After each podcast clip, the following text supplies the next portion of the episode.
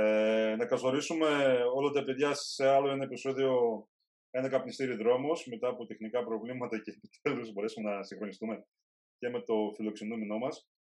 Ε, το επεισόδιο σήμερα θα είναι λίγο διαφορετικό από τα προηγούμενα, γιατί δεν θα στάθουμε τόσο πολύ στους μελισσοκομικούς χειρισμούς ή κάποια διαχείριση μελισσοκομείου, αλλά όπως φαίνεται και από την εικόνα έχουμε... Καταρχάς είναι πολύ καλό παιδί και πολύ καλός φίλος, ο Κώστας. Ε, είναι ένα παιδί το οποίο είναι... Τώρα δεν μπορείς να το πεις και αρχάριο, έχει αρκετά χρόνια. Κώστα, πόσα χρόνια τώρα έχεις, πόσο πίσω με την ιστορία? Οχτώ χρόνια. Οχτώ χρόνια. χρόνια. Δηλαδή, είναι στο κύμα το, το πρώτο που μπήκανε... Εκεί, ναι, γύρω στο δεκατρία δεκατέσσερα, ναι, εκεί, στο, στο νέο κύμα, που πέτυχε όλη με τα μούτρα κάποια περίοδο. Και η ιδέα ήταν ακριβώς αυτή, να μιλήσουμε με τον Κώστα, ε, με ένα ουσιαστικά νέο μελισσοκόμο, Ε, σε σύγκριση με τα χρόνια τα δικά μας, ε, πώς εξελίχθηκε, πώς ξεκίνησε, τι εμπόδια συνάντησε όταν ξεκίνησε από μόνος του, γιατί ξέρω ότι ε, είναι από τα παιδιά που ξεκίνησε που δεν είχε κάποιον δίπλα του και ούτε είχε κάποια παράδοση ε, οικογενειακά, δεν, δεν, δεν ασκούσε κάποια μελισσοκομεία, ε, και πιστεύω ότι θα είναι ενδιαφέρον το βίντεο και εφόσον υπάρχει μεγάλο κοινό τέτοιο όπως είναι ο Κώστας να μας παρακολουθήσει και ίσως να, κάποιοι να δουν και τον εαυτό τους και εμείς να μάθουμε τα προβλήματα που είχαν τα παιδιά και να τα αντιμετώπισαν. Ωραία, Κώστα, μπορείς να μας καλωσορίσεις, να πεις μια εισαγωγή, πώς ξεκίνησες, τι έκανες και συζητάμε. Καλησπέρα σε όλους. Ε, είμαι ο Κώστας, όπως είπε ο Δημήτρης, είμαι φίλος με τα παιδιά.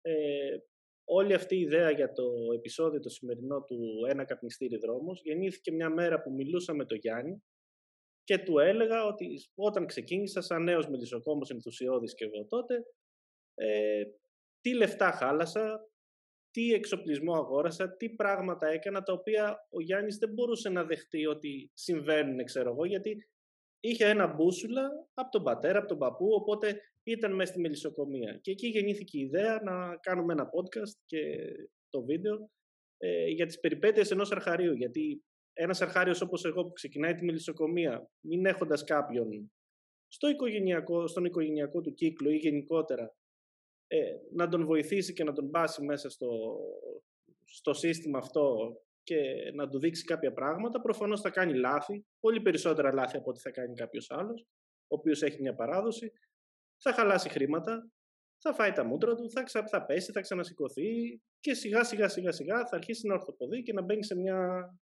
σειρά.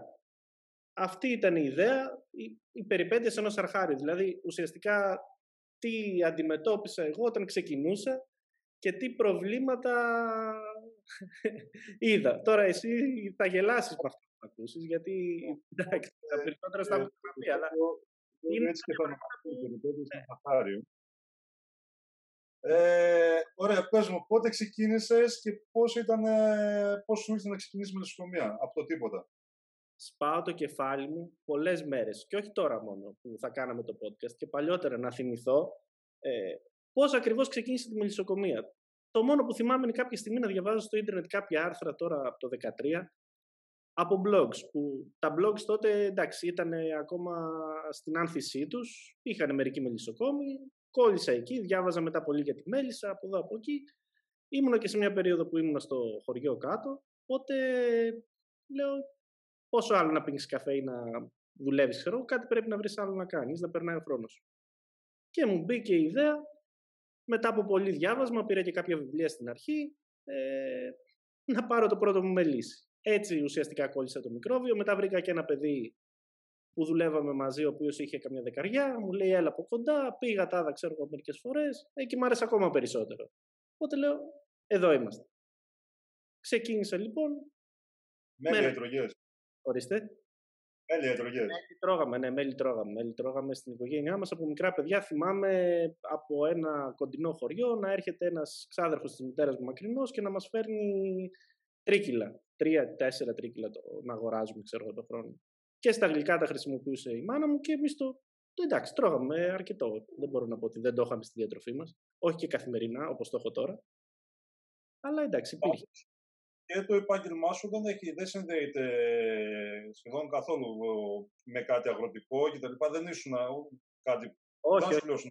Καμία σχέση. Με, εντάξει, οι γονείς μου προφανώς ήταν από αγροτικές οικογένειες, η μητέρα μου, ο πατέρας μου, ξέρω εγώ. Ο πατέρας μου εντάξει, ήταν υπάλληλος, εγώ είμαι μηχανικός πληροφορικής.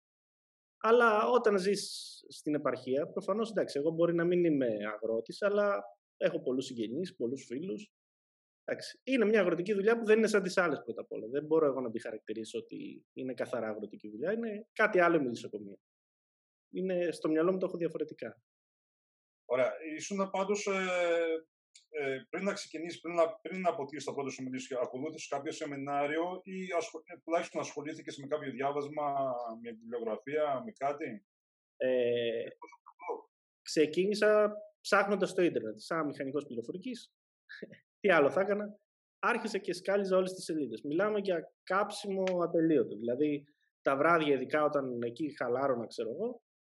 Άρχιζα blogs, σελίδες, Ελλάδα, εξωτερικό, ε, ό,τι μπορείς να φανταστείς. Ώρες ατέλειωτες. Αυτό με, με γέμιζε κιόλας. Δηλαδή, περνούσε ευχάριστα ο χρόνος μου, ειδικά το χειμώνα. Και μετά σιγά-σιγά λέω: εντάξει, καλά τα blogs, καλά, αλλά άρχισα και έβλεπα ότι κάπου το ένα αντικρούει το άλλο. Και λέω: εδώ, μάλλον θα πρέπει να πάμε και στη βιβλιογραφία. Τι λένε οι επιστήμονες του χώρου. Ξεκίνησα. Κατέβασα ένα-δύο βιβλία, κατέβασα και στα αγγλικά, αγόρασα κιόλας. Και έτσι σιγά σιγά σιγά σιγά σιγά σιγά διάβασε και ξαναδιάβασε. Ένιωθα ότι σε κάποια στιγμή από ένα σημείο και μετά έβαζα τεστ στον εαυτό μου. Γιατί μετά ήρθε και ένας φίλος ο οποίος ασχολήθηκε και πηγαίναμε για καφέ και του λέγαμε, ξέρω εγώ, πόσες ώρες το αυγό τόσο, ή πόσες μέρες η Βασίλισσα, πόσες μέρες ο Κυφινές. Σιγά σιγά ε, μέσα από τη μελέτη έμαθα λίγο περισσότερα από τη μέσα. Τουλάχιστον έτσι νόμιζα τότε. Ε, πάντως δηλαδή είσαι από τα παιδιά τα οποία πριν αποκτήσουν τα μιλήσεις, ασχολήθηκαν και να, να αποκτήσουν κάποια γνώση, έτσι. Γιατί εμένα μου έχει τύχει τουλάχιστον προσωπικά να με παίρνουν παιδιά για να προμηθευτούν μιλήσεις και από εμάς και δεν μπήκαν καν στον κόπο να, να διαβάσουν κάποια βασικά πράγματα. Ότι κάνουν, δεν μιλάω για, για κάποιο βιβλίο που να πούνε, να δουν τι είναι το μιλήσει. Απλά αυτό το παραμύθι που λένε ότι τόσο επί τόσο επί τόσο, το μιλήσει τόσο θα γίνει τόσο. Δεν αυτό. αυτό είναι, όπως το είπες και εσύ, παραμύθι. Εγώ προσωπικά ξεκίνησα, σου είπα, με τα blogs της εποχής, με τα καλά και τα κακά τους ε, και μετά πέρασα στη βιβλιογραφία. Ό,τι μπορούσα να βρω να διαβάσω, το έπαιρνα και το διάβαζα. Ακόμα και βιβλία του χίλια εννιακόσια τριάντα που είχε ένας γνωστός μου, τα πήρα και τα διάβασα ακόμη και αυτά. Πληροφορίες, πληροφορίες, εντάξει. Αυτό σε βοηθάει μετά να καταλάβεις και να μπορείς να φιλτράρεις τι διαβάζεις και στα blogs, σε ένα σημείο. Μέχρι έναν βαθμό, ειδικά όταν είσαι άπειρος. Και επίσης, δεν πήγα να επενδύσω χρήματα χωρίς να δω αν όντως ε, μου αρέσει αυτό το πράγμα. Δηλαδή, πήγα με ένα φίλο μου, είδα τα μελίσια, τα άνοιξα, επιβεβαίωσε ότι δεν έχω αλλεργία. Με τσίμπησε μια μέση, την έβαλα, ξέρω εγώ, εντάξει, μια χαρά. Και μετά άρχισα σιγά σιγά σιγά σιγά να περιμένω να περάσει ο καιρός, να φύγει ο χειμώνας, να έρθει η άνοιξη, να πάω να αγοράσω το πρώτο μου μελίσι. Εκεί είναι μια άλλη ιστορία. Με πόσα μιλήσεις ξεκίνησε, ε, το πρώτο σου μιλήσεις. Θα σου πω. Ξεκίνησα με ένα μελίσι. Για να πληρώσει τα λάθη μου, μόνο ένα μελίσι. Αυτό ήταν το σκεπτικό μου. Όχι ότι δεν είχα να πάρω δύο ή τρία. Αλλά λέω, ξεκίνα με ένα, να δεις πώς θα βγει και αναλόγως μετά πράτης. Γιατί δεν είχα και ένα κεφάλαιο από πίσω να πω ότι θα επενδύσω να πάρω. Αλλά και να το είχα, θα το πήγαινα σταδιακά. Οπότε επέλεξα να πάρω ένα μελίσι. Ε, αυτό το μελίσι μπόρεσες, το κράτησες, σου χάθηκε, μετά δηλαδή πολλαπλασιάστηκε το μελισσοκομείο από αυτό το μελίσι ή ξανά αναγκάστηκες να προμηθευτείς από κάποιον μελίσια ή να ε. σου χαρίσει κάποιον, να σου δώσει ας πούμε. Όχι, όχι. Ξεκίνησα με αυτό το ένα, ε, το έσπασα στη μέση μετά, έκανα μια παραφιάδα, αγόρασα γονιμοποιημένη μάνα, την έβαλα μέσα, τα δύο γίναν τρία. Την πρώτη χρονιά. Δεν έχω χάσει μελίσσες στο ξεχειμώνιασμα. Είναι η περιοχή μου τέτοια που συγχωρεί τα λάθη. Ε, μετά την επόμενη χρονιά τα αύξησα κι άλλο. Έρχονται οι απώλειες. Απώλειες οι οποίες είναι λάθη δικά μου. Δεν, είναι, δεν φταίνε τα μελίσσια ούτε ο καιρός. Δηλαδή, όταν είσαι νέος και ενθουσιώδης, νομίζεις ότι εσύ θα κάνεις το διαφορετικό στη μελισσοκομεία. Θα φύγεις έξω από, το, από, το, από την πεπατημένη, ξέρω, από τα όρια. Οπότε θεωρούσαμε εμείς τότε ότι Θα αφήνουμε τα μέλια μέσα όλα, θα προσέχουμε τα μελίσια, θα τριγάμε μόνο αυτά που πρέπει, θα είναι δυνατές οι μέλισσες, ακμές, θα τις μεταφέρουμε, όλα καλά αυτά. Και ότι έτσι θα καταπολεμούν και τη βαρόα. Λοιπόν, αυτό ήταν ένα πρόβλημα το οποίο την πρώτη χρονιά δεν εμφανίστηκε. Ε, ευτυχώς και δυστυχώς εμφανίστηκε τη δεύτερη χρονιά, οπότε άρχισε και έχανα μελίσια. Και εκεί κατάλαβα ότι έχω κάπου κάνει κάποια λάθη, άρχισα τα διόρθωσα σιγά σιγά, έψαξα, μίλησα. Και μπήκα οπότε... στην από τότε και πέρα να αρχίζω να, να τα αυξάνω μέχρι να φτάσω σε έναν αριθμό που να μπορώ να τα διαχειρίζουμε και να ικανοποιούμε και να τα ευχαριστιέμαι. Άρα, ε, εμπειρία, δηλαδή, κατά αυτού να συνεργαστείς ε, μερικές φορές με κάποιον μελισσοκόμο, με αγορά μελισσιών, δεν έχεις. Ουσιαστικά, από ένα μελίσι ή είχες κάποιον γνωστό που σε βοήθησε μετά. Ας πούμε, μου είπες ότι έχεις ένα φίλο που, ο οποίος έχει ήδη τα μελισσάκια. Τι να δεις. Όταν ξεκίνησα να... Την έννοια ότι όταν ένας, ένα νέο παιδί αρχάριος που δεν έχει ιδέα, όταν πάει να συνεργαστεί με έναν συνάδελφο, μελισσοκόμο, ε, αν αντιμετώπισε κάποια προβλήματα, δηλαδή πρέπει να έχει μια γνώση, μια εικόνα, τι θα προμηθευτεί, πώς θα το δώσει να μιλήσει, τι θα κάνει. Θα σου πω. Ναι. Κοίτα να δεις, εγώ ήμουν τυχερός σε αυτή την περίπτωση. Βέβαια, η τύχη είναι ένα κομμάτι, το άλλο είναι και ψάξιμο. Ότι επέλεξα να πάρω από έναν άνθρωπο στην περιοχή μου, ο οποίος ήταν, είναι, είναι ακόμη άνθρωπος, είναι επαγγελματίας, με αρκετά μελίσια, ο οποίος ασχολείται και με την εμπορία παραφιάδων και με τα μέλια και βγάζει και βασίλισσες και πουλάει ένα συγκεκριμένο αριθμό. Ε, όταν μίλησα λοιπόν και ρώτησα μέσα στα blogs ένα blogger τότε από πού να προμηθευτώ, προς τιμήν του μου εξήγησε ότι θα πρέπει να πάρεις από κάποιον που ασχολείται με αυτό κτλ. Για να σε προσέξει. Έτσι και έγινε. Φαντάζομαι ότι εκείνη την περίοδο διαβα... διαβάζαμε, όχι μόνο εδώ, τι βασίλισσες να βάλουμε, τι ράτσες να είναι. Διαβάζαμε. Η Backfast, η Καυκάσια, η Μακεδονική, τα πάντα όλα. Οπότε πήρα αυτόν τον άνθρωπο, είχα δει και εγώ, μου είχαν φουσκώσει τα μυαλά από το διαδίκτυο και λέω θέλω Backfast. Και να είναι καλά ο άνθρωπος, μου λέει άσε την Backfast και την έχω δουλέψει και την απέρριψα, να έρθεις να πάρεις μια παραφιάδα με ντόπια βασίλισσα και θα δεις. Και με πρόσεξε και με βοήθησε και όπου χρειάστηκε με βοηθάει. Και από μένα μετά αυτός ο άνθρωπος, επειδή έμεινε ικανοποιημένος, έχω φίλους που έχουν ξεκινήσει τη μελισσοκομεία παίρνοντας συνέχεια μελισσάκια από αυτόν και αναπτύξεις κλπ. Οπότε νομίζω ότι όταν ο άλλος είναι σωστός απέναντι σου ακόμα και από το ξεκίνημα, ε, και σε βοηθάει και βοηθάει και τον εαυτό του.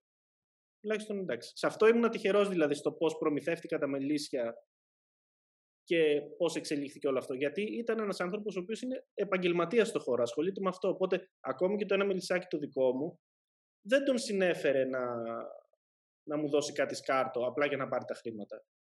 Ωραία, δεν... μια, μια, μιας και βρισκόμαστε σε αυτό το θέμα τώρα με την προμή... προμήθεια μελισσιών από κάποιον μελισσοκόμο, ε, και είμαστε σε εποχή που...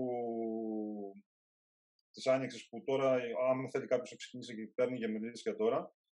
Ε, να πω και λίγο έτσι δύο πράγματα σαν ε, μελισσοκόμος εγώ που δίνουμε και εμείς μελίσσες στην αγορά. Έτσι, ότι μερικές φορές από υπερβολική αγάπη ε, για να προσέξουν πάρα πολύ τα νέα παιδιά ε, μπορεί να, να κάνουν περισσότερο κακό σε σχέση με το καλό που θα μπορούσε να κάνει στο μελίσσι. Δηλαδή, έχει τύχει περίπτωση ε, ο συνάδελφος, ε, ένα παιδί, ο οποίος θα, θα πήρε μελίσια, τρία μελισσάκια έτσι για να έχει να ασχοληθεί, σαν χόμπι ας πούμε, από ό,τι κατάλαβα.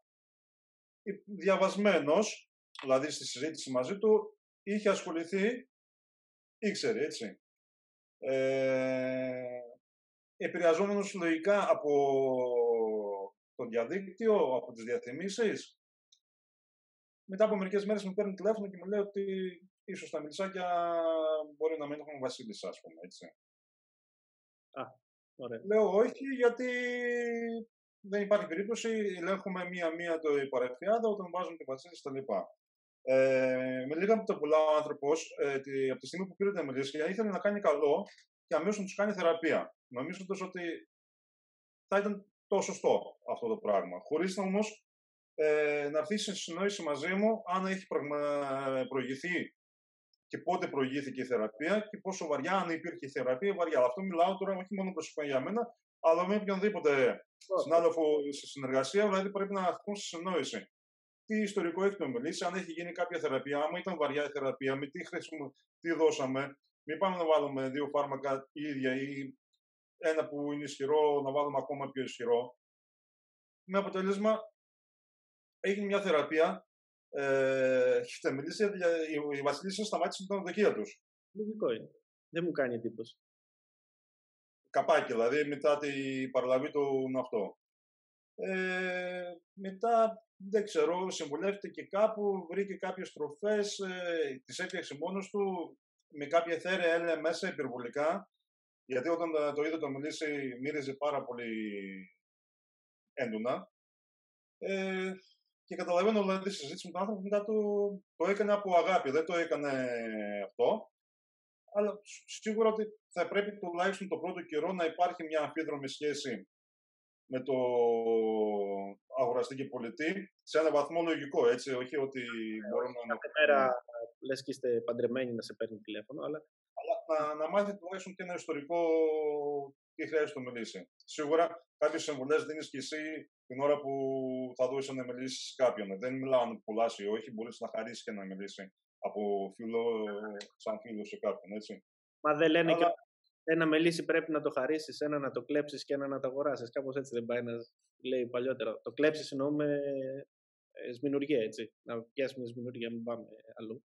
Αλλά τώρα είναι ένα μεγάλο θέμα. Δηλαδή, και εγώ όταν ξεκίνησα, από τον υπερβολικό, από τον υπέρμετρο ενθουσιασμό μου, δηλαδή θυμάμαι το είχα σε ένα χωράφι μέσα στην αυλή, ενός, κοντά σε ένα φίλο, πήγαινα κάθε μέρα και το κοίταζα. Ξέρω εγώ. Και στις τρεις μέρες με έπιανε, να το ανοίξω λίγο. Μου είχαν πει, κρατήσουν μια εβδομάδα. Οπότε περίμενα να περάσει η εβδομάδα να πάω να ανοίξω το μελίσι. Πολλές φορές πήγαινα και στις πέντε μέρες. Ε, τώρα που μου το λες, που εντάξει, έχω μια παραπάνω εμπειρία, εντάξει, ικανοποιούσα τη δική μου περιέργεια, αλλά δεν ικανοποιούσα το μελίσι. Βέβαια δεν μπορούσα να το καταλάβω και τότε. Αλλά καλό είναι τα νέα παιδιά που θα το ακούσουν να τηρούν ένα μπούσουλα, δηλαδή. Ε, όχι πολύ συχνές επιθεωρήσεις. Επίσης, ένα άλλο πρόβλημα που εγώ προσωπικά, εντάξει, δεν το έχω βιώσει σε πολύ μεγάλο βαθμό, αλλά βλέπω ότι υπάρχει γενικά, είναι με τις τροφές. Δηλαδή, ειδικά αυτό το πράγμα, με τις σούπερ τροφούλες, τις υπερτροφές, ε, δεν νομίζω ότι υπάρχει. Και στο λέω σαν νέος μελισσοκόμος, γιατί όταν είσαι ενθουσιασμένος και προσπαθείς να, να κάνεις τα πάντα. Δηλαδή, τα μελίσια, εμείς τώρα, όταν έχεις τρία, πέντε, δέκα, ξέρω εγώ, τα έχεις σαν παιδιά σου, δεν τα έχεις σαν... Δεν τα βλέπεις δηλαδή για κέρδος ή για κάτι τέτοιο. Θέλεις να δώσεις πάντα το καλύτερο. Ε, πολλές φορές πολλοί εκμεταλλεύονται την άγνοια και τον ενθουσιασμό και σου, σου πλασάρουν κάτι το οποίο που δεν μία σχέση έχει με αυτό που πληρώνεις και με αυτό που παίρνεις, έτσι, και με αυτό που αποδίδει. Ε, καλό θα ήταν λοιπόν τα νέα τα παιδιά να πάνε στην πεπατημένη. Ούτε σούπερ τροφές υπάρχουν, ούτε τροφές που θα σου κάνουν το μελίσι πύραυλο, ούτε τίποτα. Υπάρχει το μέλι, η γύρι και από εκεί και πέρα όλα τα άλλα έρχονται. Αυτό είναι δηλαδή, σου, σου το λέω γιατί βλέπω άτομα τα οποία θα μπορούσαν να αγοράσουν εξοπλισμό ε, και άλλα μελίσια ή πράγματα που τους λείπουν πραγματικά από την αποθήκη τους και πάνε και χαλάνε τα λεφτά τους άσκοπα ε, σε πράγματα τα οποία δεν τους χρειάζονται. Δηλαδή, δεν είναι μόνο οι τροφές, είναι γενικό το, το θέμα. Αλλά τώρα σου θίγω μόνο τις τροφές. Που, και εντάξει, άντε να την πληρώσεις ακριβά και να σου κάνει τη δουλειά. Αν την πληρώσεις ακριβά και σου κάνει αυτό που λες εσύ, όχι μόνο δεν σου, δεν σου βελτιώνει το μελίσι, αλλά στο κάνει χειρότερα, ε, νομίζω ότι εντάξει, θέλει μια προσοχή. Και δεν φταίει ο νέος ο μελισσοκόμος εκεί. Φταίει αυτός που προσπαθεί να τον εκμεταλλευτεί. Στην αγορά υπάρχουν και οι σωστοί επαγγελματίες, υπάρχουν και οι λάθος. Καλό είναι λοιπόν να ψαχνόμαστε λίγο παραπάνω, να μπορούμε να δούμε ποιοι είναι σωστοί και ποιοι είναι λάθος, ακόμα και σε αυτό το κομμάτι. Ωραία, πάμε λίγο έτσι ξανά ε, με τη σειρά. Θα φτάσουμε και πάλι στις τροφές λογικά. Εσύ ξεκίνησες και τι προβλήματα αντιμετώπισες στην αρχή με τις παραγωγές, με τις κινήσεις σου, αν ε, μετακινήσεις καθόλου τα μελίσια και τα έχεις σταθερά. Κοίτα, ε, εγώ στην περιοχή που βρίσκομαι είμαι τυχερός και έχω κάποιες συγκεκριμένες ανθοφορίες, ανθοφορίες στόχους, οι οποίες είναι... πολύ κοντά, δεν χρειάζεται να κάνω μεγάλες ε, μετακινήσεις. Επίσης, η αγορά η τοπική είναι συνηθισμένη μετά από τόσα χρόνια σε κάποιες συγκεκριμένες ποικιλίες μελιού. Οπότε ναι, μεν τα μετακινώ τα μελίσκα, αλλά οι μετακινήσεις μου δεν είναι ούτε πολύ ώρες, ούτε πολύ μεγάλες, ούτε πολύ έξοδες.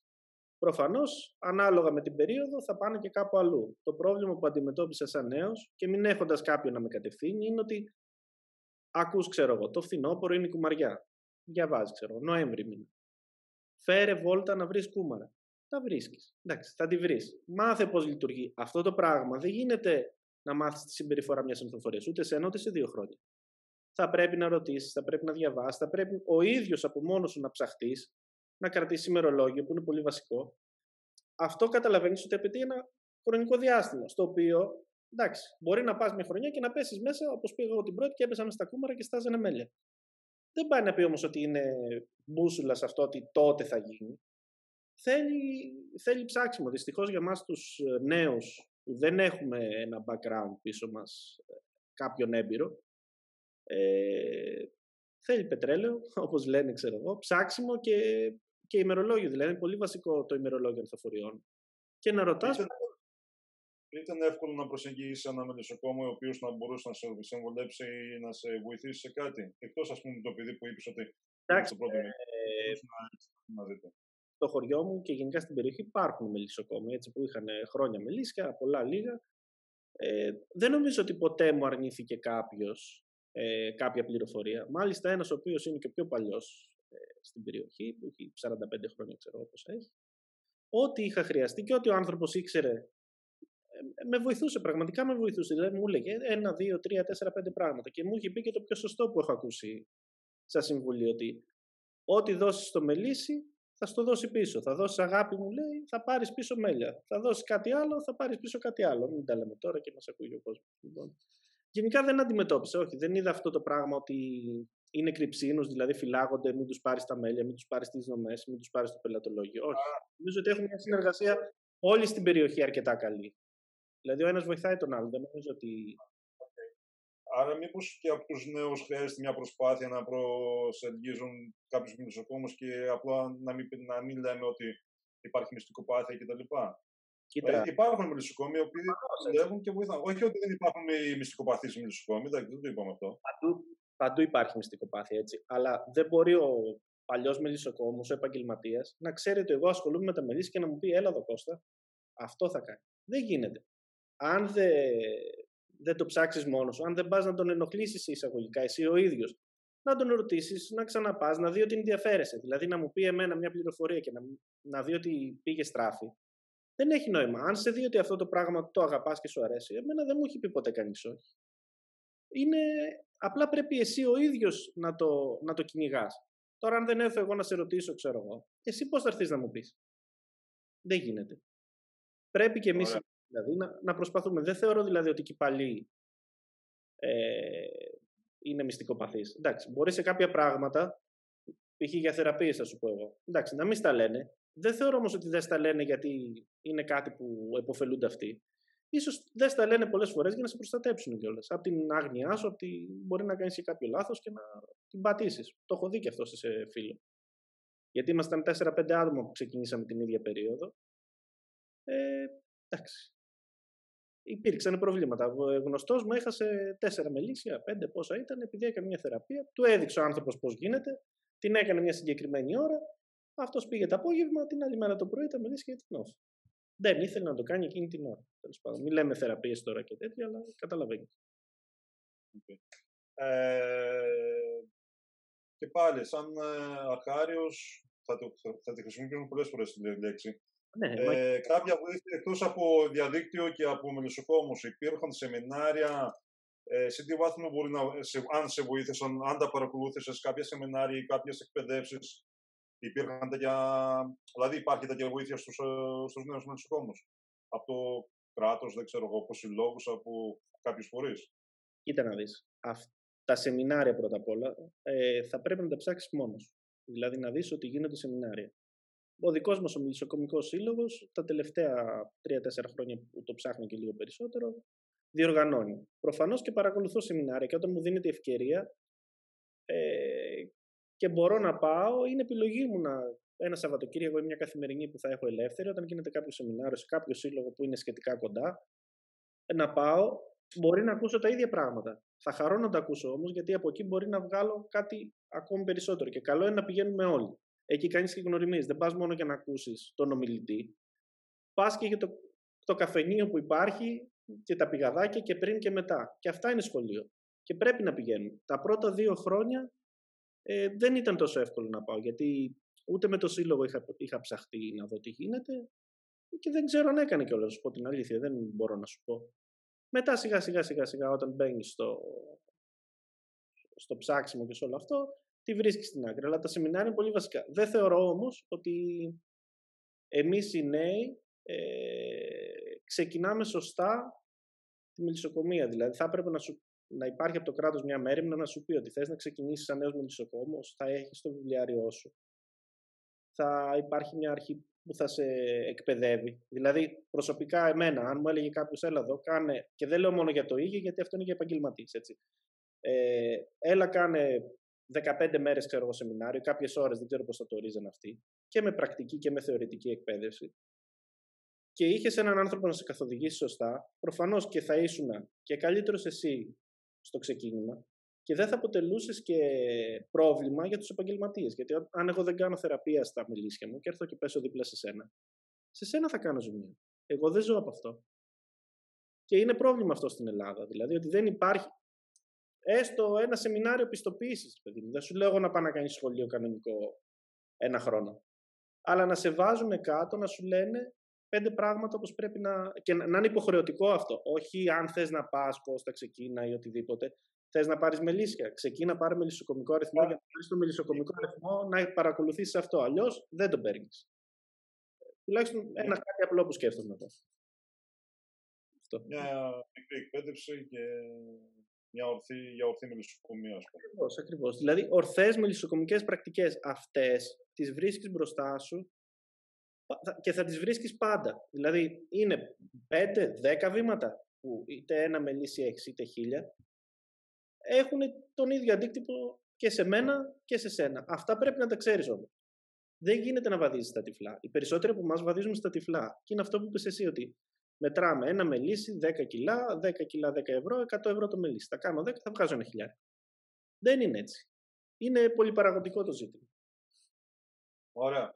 Τα σεμινάρια σαν μια αυτο... ήταν, ήταν βοηθητικά, δηλαδή γίνεται μια δουλειά μέσα στα σεμινάρια. Οι, οι άνθρωποι που έρχονται συμβάλλουν στην ενημέρωση. Κοίτα να δεις. Σε όσα σεμινάρια έχω πάει, πάντα αποκόμισα κάτι. Σ' άλλα περισσότερο, σ' άλλα λιγότερο. Οπότε, όταν φεύγεις από ένα σεμινάριο και έχεις ακούσει διάφορα πράγματα, στο τέλος λες ότι έμαθα και αυτό, είσαι κερδισμένος. Και μια πληροφορία να είναι. Θα σου χρειαστεί.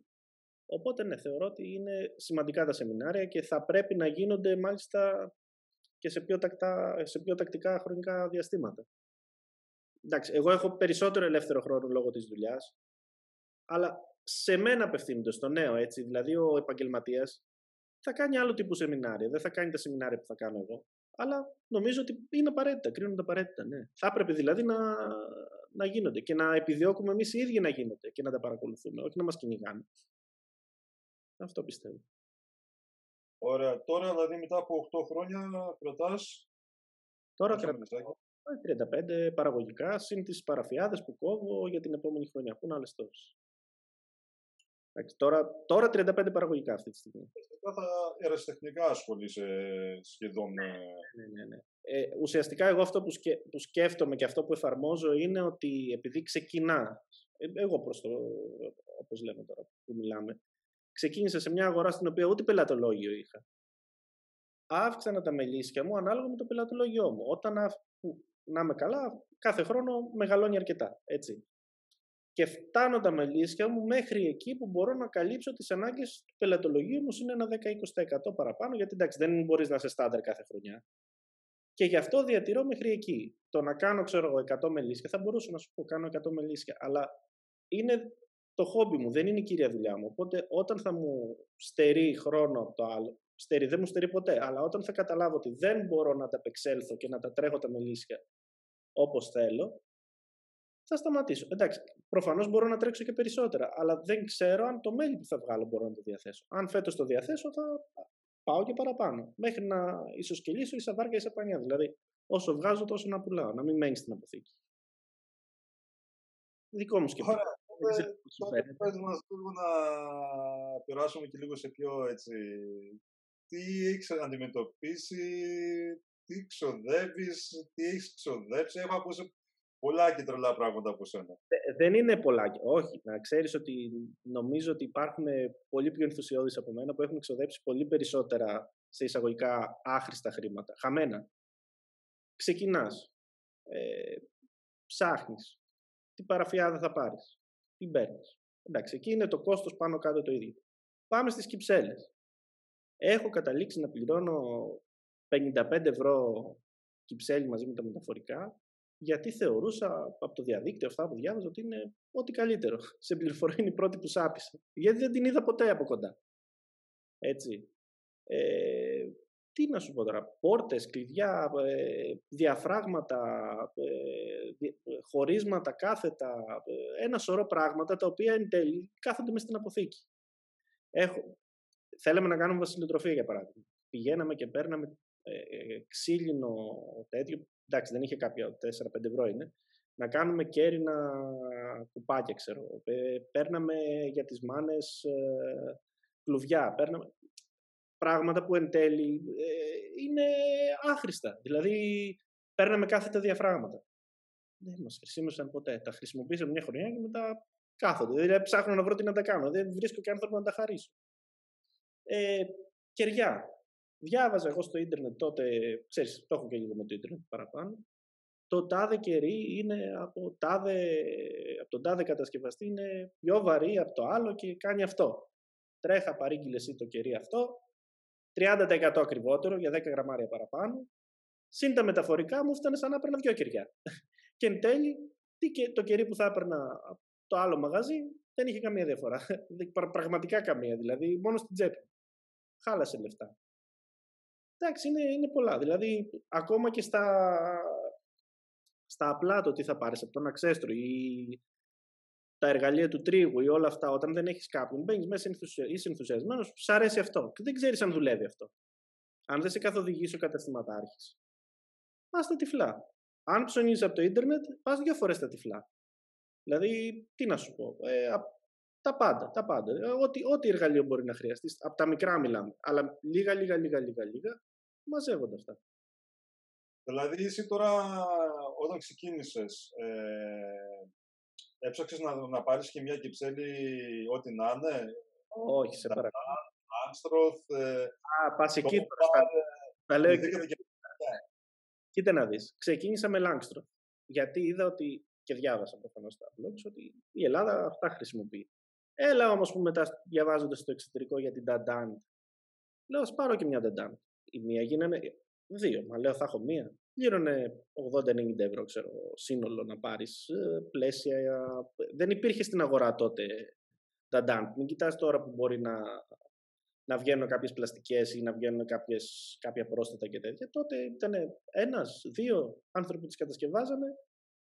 Σε μένα κοντά δεν ήταν, πήρα και τα τάντα. Άλλα πεταμένα λεφτά τώρα.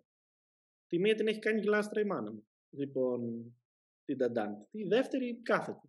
Ε, έτσι, δεν ξέρω γιατί. Αυτά όμως ένα νέο μιλισσοκόμο. Βάλω ότι αυτές οι δύο μπορεί να μου κοστίσουν εμένα, σου λέω, μια ενδεικτική τιμή με βαψίματα, παιδιά και όλα, γιατί είναι πιο ακριβές, έτσι. Και ήταν τότε σε μια αγορά καινούργια εκατόν είκοσι ευρώ. Είναι τρεις-τέσσερις. Δηλαδή, διάβασα δίνει διπλάσια μέλια. Ωραία, καλύτερα αυτή. Κάνει καλύτερη διάβαζα, ανάπτυξη. Διάβαζα ότι καλύτερη ανάπτυξη στη γονοφωλιά, ότι και μπορεί να συμβαίνει αυτό. Αλλά εμένα προσωπικά, στην περιοχή μου, δεν με βόλεψε. Μπορεί κάποιος που έχει περισσότερες γνώσεις να δουλεύει με τα ντάντ και να τον βολεύει. Δεν σηκώνεται αυτό το πράγμα. Δηλαδή, επειδή ο άνθρωπος αυτός που της πήρα έκανε πολύ καλή κατασκευή, αλλά εκείνο το ξύλο, παιδιά, ήταν ασήκωτο. Δηλαδή, πώς είναι το καπάκι από τα τρικυψελίδια σας. Ε, βάλ το επί πέντε. Μιλά, δεν σηκωνόταν από δύο άτομα. Δηλαδή, έπεσα και σε μια χρονιά την πρώτη που το κούμαρο έβαλε μέλι. Πραγματικά, δεν ξέρω πόσο μπορεί να ζυγίσει. Δύο άτομα και κάναμε στάσεις να πάμε μια κυψέλη. Και δεν είμαστε και, ε, ξέρω εγώ τέτοιο. Είναι, είναι χαμένα λεφτά. Πρέπει εξ αρχής να έχεις μια καθοδήγηση του τι πρέπει να κάνεις. Δηλαδή, ε, ξεκίνησε δύο-τρία χρόνια μετά από μένα ένας φίλος μου, ο Γιάννης, το ξέρετε. Λοιπόν, και συζητούσαμε πόσα λεφτά έχει γλιτώσει επειδή τα έχω πληρώσει εγώ. Δηλαδή πηγαίναμε και μου λέει θέλω να πάρω αυτό. Όχι, θα πάρεις ένα, δύο, τρία πράγματα, αυτά σου χρειάζονται. Μα τα έχεις, μου λέει, και εσύ. Και τα έχω και κάθονται μες στην αποθήκη. Δηλαδή είναι άχρηστα πράγματα. Πολλά άχρηστα πράγματα. Από τα χρώματα, τι χρώματα θα βάλεις στην κυψέλη. Ψάχνεις. Λες θα βάλω τα καλύτερα.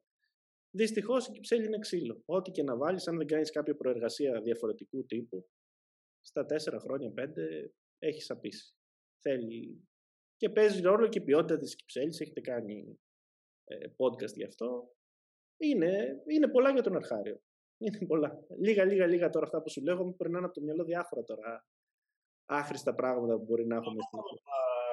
Να πούμε ότι είναι ακριβώς ε, ένα παιδί ο οποίος που δεν έχει και κάποιον, ε, αν δεν έχει και κάποιον κοντά του, ε, και ακούει διάφορα, πάει επενδύει χωρίς να ξέρει αν θα του βγει αυτό, το, αυτή η επένδυση. Ε, είναι λεφτά, ε, Δημήτρη, ε, είναι λεφτά τώρα. Δεν έχω κάτσει να υπολογίσω πόσα είναι, αλλά... Τα άλλα παιδιά που εσύ μιλάς για κάποια πράγματα τα οποία, ας πούμε, είναι είτε αναλώσιμα, είτε πράγματα τα οποία δεν είναι ίσως ξόδευες, αλλά δεν ήταν το πολύ ακριβά. Ναι, ναι, δεν ήταν, αλλά... Κάποιοι πάνε και κάνουν μια επένδυση αμέσως ένα δεκάρι, ένα οχτάρι μυδαξογωγέα, ξέρω εγώ. Ούτε καν χειροκίνητο για, για τις πέτρες, για τις ποτζιδάκια και ψέλης τόσο. Όχι, αυτά είναι, αυτά είναι διαφορετικά έξοδα. Τουλάχιστον σε αυτό, εντάξει, στο μελιτοξαγωγέα, σε αυτά, έφτανα μέχρι εκεί που μπορούσε η τσέπη μου, έτσι, γιατί... Σου το είπα ότι αυτά τα παίρνω με προσωπικά χρήματα. Δεν έχω κάτι στην άκρη για να πω ότι έχω μια καβάτζα και σπρώχνω να πάρω ένα δεκάρι ενώ έχω δέκα μελίσια. Αυτά πάνε σταδιακά. Όσο βελτιώνεσαι, όσο αυξάνεις την παραγωγή σου, τόσο θα πρέπει και οι ανάγκες σου να καλύπτονται καλύτερα. Νομίζω έτσι έρχεται. Το να πάω να πάρω ένα δεκάρι μελιτοεξαγωγέα και να έχω είκοσι μελίσια, προφανώς είναι χαζό. Δεν μπορώ να το πω κάπως αλλιώς. Και όχι μόνο γι' αυτό. Στα σοβαρά μηχανήματα που χρειάζεται μια αποθήκη, τα βασικά, θα πρέπει να πηγαίνεις ανάλογα με τις ανάγκες που έχεις τότε και να, να προβλέπεις και τις ανάγκες που θα πάνε στο μέλλον. Δηλαδή, εγώ αν έχω στόχο να κάνω μέχρι ογδόντα μελίσια, δεν θα πάω να πάρω, ξέρω εγώ, δεκάρι με τη μία. Μπορεί να πάρω έναν εξάρι στην αρχή. Καταλαβες. Ή αν έχω δέκα μελίσια, δεν θα πάω να πάρω δεκάρι. Τουλάχιστον εγώ με το μυαλό το δικό μου, έτσι. Δεν ξέρω άλλος πώς μπορεί να σκέφτεται, αλλά και. Και εκεί είναι πολύ περισσότερα χαμένα λεφτά γιατί σου φαίνονται με τη μία. Αυτό είναι το κακό. Σε αυτά που σου λέγω τα μικρά που μπορεί να μπαίνει ο μελισσοκόμος ο νέος μέσα στο μαγαζί να χαλάσει είκοσι ευρώ και να έχει χαλάσει πενήντα και να είναι άχρηστα, αν τα βάλεις ότι πηγαίνει συχνά, μην νομίζεις ότι δεν σου βγαίνει, ξέρω εγώ. Εγώ θα μπορούσα να έχω πάρει, ξέρω εγώ, μελιτοξαγωγία πιο καλό μόνο και μόνο από τα πεταμένα άχρηστα χρήματα. Οι ιδιοκτήτες των καταστημάτων, ας πούμε, βοηθάνε. Τι, τι αντιμετώπιση έχετε από αυτούς? Ε, σας, σας, σας έβλεπαν, ας πούμε, σαν ε, κρίμα ή ήταν άνθρωποι οποίοι μπορούν... Ε, Κατάλαβες τώρα. Ε, συνεργάσαμε, ναι, που καθοδηγούσαν. Κοίτα να δεις. Από τα ιντερνετικά καταστήματα προφανώς είναι κάτι απρόσωπο. Δεν ξέρεις και δεν μπορείς να έχεις επικοινωνία άμεσα με τον άνθρωπο που θα σε εξυπηρετήσει, οπότε δεν μπορείς να χτίσεις και μία σχέση εμπιστοσύνης ε, με αυτόν. Τώρα... Εκεί είναι λίγο, λίγο εντάξει, ό,τι πληρώσεις θα πάρεις, ό,τι δεις, ξέρω, ό,τι σου πλασάρουν. Τώρα όταν θα πας σε ένα μελισσοκομικό κατάστημα, το οποίο είναι φυσικό μελισσοκομικό κατάστημα, εκεί να είναι καλά οι άνθρωποι. Δεν έχω συναντήσει κάποιον ο οποίος να μην είναι, ε, πώς να σου το πω, τέτοιο, να, να σε εξυπηρετήσει. Δηλαδή θα σου πει, θα σου προτείνει. Εντάξει, μπορεί κάποιες φορές αυτό που θα σου προτείνει να είναι για αυτόν καλό, για σένα να μην είναι. Αλλά δεν θα κοιτάξει να σου πουλήσει κάτι το οποίο, ε, κάτι ακριβό τουλάχιστον, το οποίο είναι άχρηστο. Δηλαδή, πας και τον ρωτάς, θέλω αυτό το πράγμα, ποιο είναι καλύτερο από αυτά, θα σου πει αυτό. Ε, τις περισσότερες φορές είναι σε σωστά πλαίσια η καθοδήγησή του. Δηλαδή, δεν θα σου πει πάρε εκατό κιλά τροφές, ξέρω εγώ, με πέντε μελίσια. Θα σου πει πάρε, δοκίμασε, δες, εντάξει. Ένα παράδειγμα. Βοηθάνε, βοηθάνε. Το θέμα είναι να θες και εσύ να βοηθηθείς. Δηλαδή, όταν θα πας εκεί, μην το παίζεις ξερόλας. Πας, ρωτάς, τι είναι αυτό, τι είναι εκείνο. Αν έχει κι άλλος τη διάθεση, θα σε εξυπηρετήσει. Όποιος δεν σε εξυπηρετεί, εντάξει. Δεν χάνεις εσύ, χάνει αυτός στο τέλος. Εγώ έτσι το βλέπω. Αλλά να είναι καλά, οι περισσότεροι είναι... έχουν το μικρόβιο κι αυτοί. Δηλαδή, θέλουν να μιλάνε για μελίσια, θέλουν να λένε, θέλουν να βοηθάνε. Εγώ έτσι το βλέπω. Πες μας λίγο για πάλι, γιατί στην αρχή μιλήσεις για τροφές. Ε, εμείς... ούτως ή άλλως δεν γνωρίζω και τι γίνεται στην αγορά. Εμείς κάνουμε δική, δική μας τροπή. Ε, εσείς, τα παιδιά που ούτε μπορείτε να απευθυνθείτε σε κάποιον να πάνε να τα φτιάξετε και μαζί τους, ουσιαστικά αγοράζετε από καταστήματα. Ε, τι γίνεται, πού ξοδεύετε, δοκιμάζετε άλλοι, άλλες, ξανά άλλες. Ε, κοίτα να λες. Ευτυχώς προσωπικά για μένα ε, από αυτό το look έχω σε εισαγωγικά γλιτώσει. Δηλαδή, όταν ξεκινήσα, όπως σου είπα, είχα μια άλλη οπτική των πραγμάτων. Μόνο το μέλις στις μέλισσες, το μέλι είναι για τις μέλισσες και ό,τι περισσεύει για το μελισσοκόμο. Οπότε, καλώς ή κακώς, αυτό μου οδήγησε να αποφύγω τα πρώτα δύο-τρία χρόνια του μεγάλου ενθουσιασμού το να παίρνω τροφές. Αυτό, αυτή η αποστασιοποίηση βοήθησε να καταλάβω και λίγο και τι παίζει με την αγορά. Όχι ότι δεν έχω δοκιμάσει. Προφανώς έχω δοκιμάσει πάρα πολλές, ειδικά για τα μελίσια που ήθελα να αναπτύξω ή να κόψω παραφιάδες ή για τη βασιλοτροφία. Το κομμάτι των τροφών είναι ένα χάος. Όποιος θέλει φτιάχνει τροφές. Δεν υπάρχει κάποιος έλεγχος, ούτε ποιοτικός, ούτε τίποτα, ούτε κρατικός. Δηλαδή, δεν γίνεται να παίρνω εγώ μια βανιλιέρα και να βγάζω τροφή και να την πουλάω. Χωρίς να έχει κάποια σήμανση πάνω. Αυτό είναι ένα κομμάτι. Εντάξει, είναι το πιο μετά. Το πρόβλημα που αντιμετωπίζει ο νέος ο μελισσοκόμος είναι το εξής. Πας και σου πλασάρουν και κυρίως μέσω ίντερνετ. Πάρε αυτή την τροφή, κάνει αυτό. Πάρε αυτή την τροφή, θα σου φτιάξει το μελίσι μεγάλο. Πάρε αυτή την τροφή, θα βάλει μέλια. Πάρε αυτή την τροφή, καταπολεμάει τη βαρόα. Καταπολεμάει τη βα... Σου λέει ο άλλος, πουλάω τροφή, καταπολεμά τη βαρόα. Λοιπόν, ε... και τη βάζει ο άλλος μέσα, βλέπει ένα γόνο που δεν ξέρει και πολλές φορές να, να εκτιμήσει τι βλέπει και σου λέει καταπολεμά τη βαρόα, χωρίς να έχει κάνει μέτρηση, χωρίς να έχει μια σαφή εικόνα του τι γίνεται, πληρώνει και ο άλλος πουλάει. Και αυτό διαιώνει. Και τα μελίσια, τα μελίσια ζημιώνονται από όλο αυτό. Δηλαδή, ζημιωμένος είναι και ο μελισσοκόμος και στην τσέπη του και στα μελίσια του. Ε, είναι ένα χάος. Ένα χάος. Δηλαδή, να παίρνεις τροφές και να τις βάζεις μέσα και να πληρώνεις, ξέρω εγώ, σου λέω μια ενδεικτική τιμή από ογδόντα λεπτά το, το κιλό, εβδομήντα, ενενήντα, ανάλογα τη ζάχαρη πόσο πάει. Και να πηγαίνεις να κάνεις επιθεώρηση μετά από τέσσερις μέρες, απλά από περιέργεια να δεις πώς πάει η τροφή και να τη βλέπεις κάτω τριμμένη. Δηλαδή, να, να δίνεις τα χρήματά σου και να μην πιάνουν τόπο. Αυτό είναι ότι χειρότερο. Και συνήθως εμείς την πατάμε πολύ εύκολα.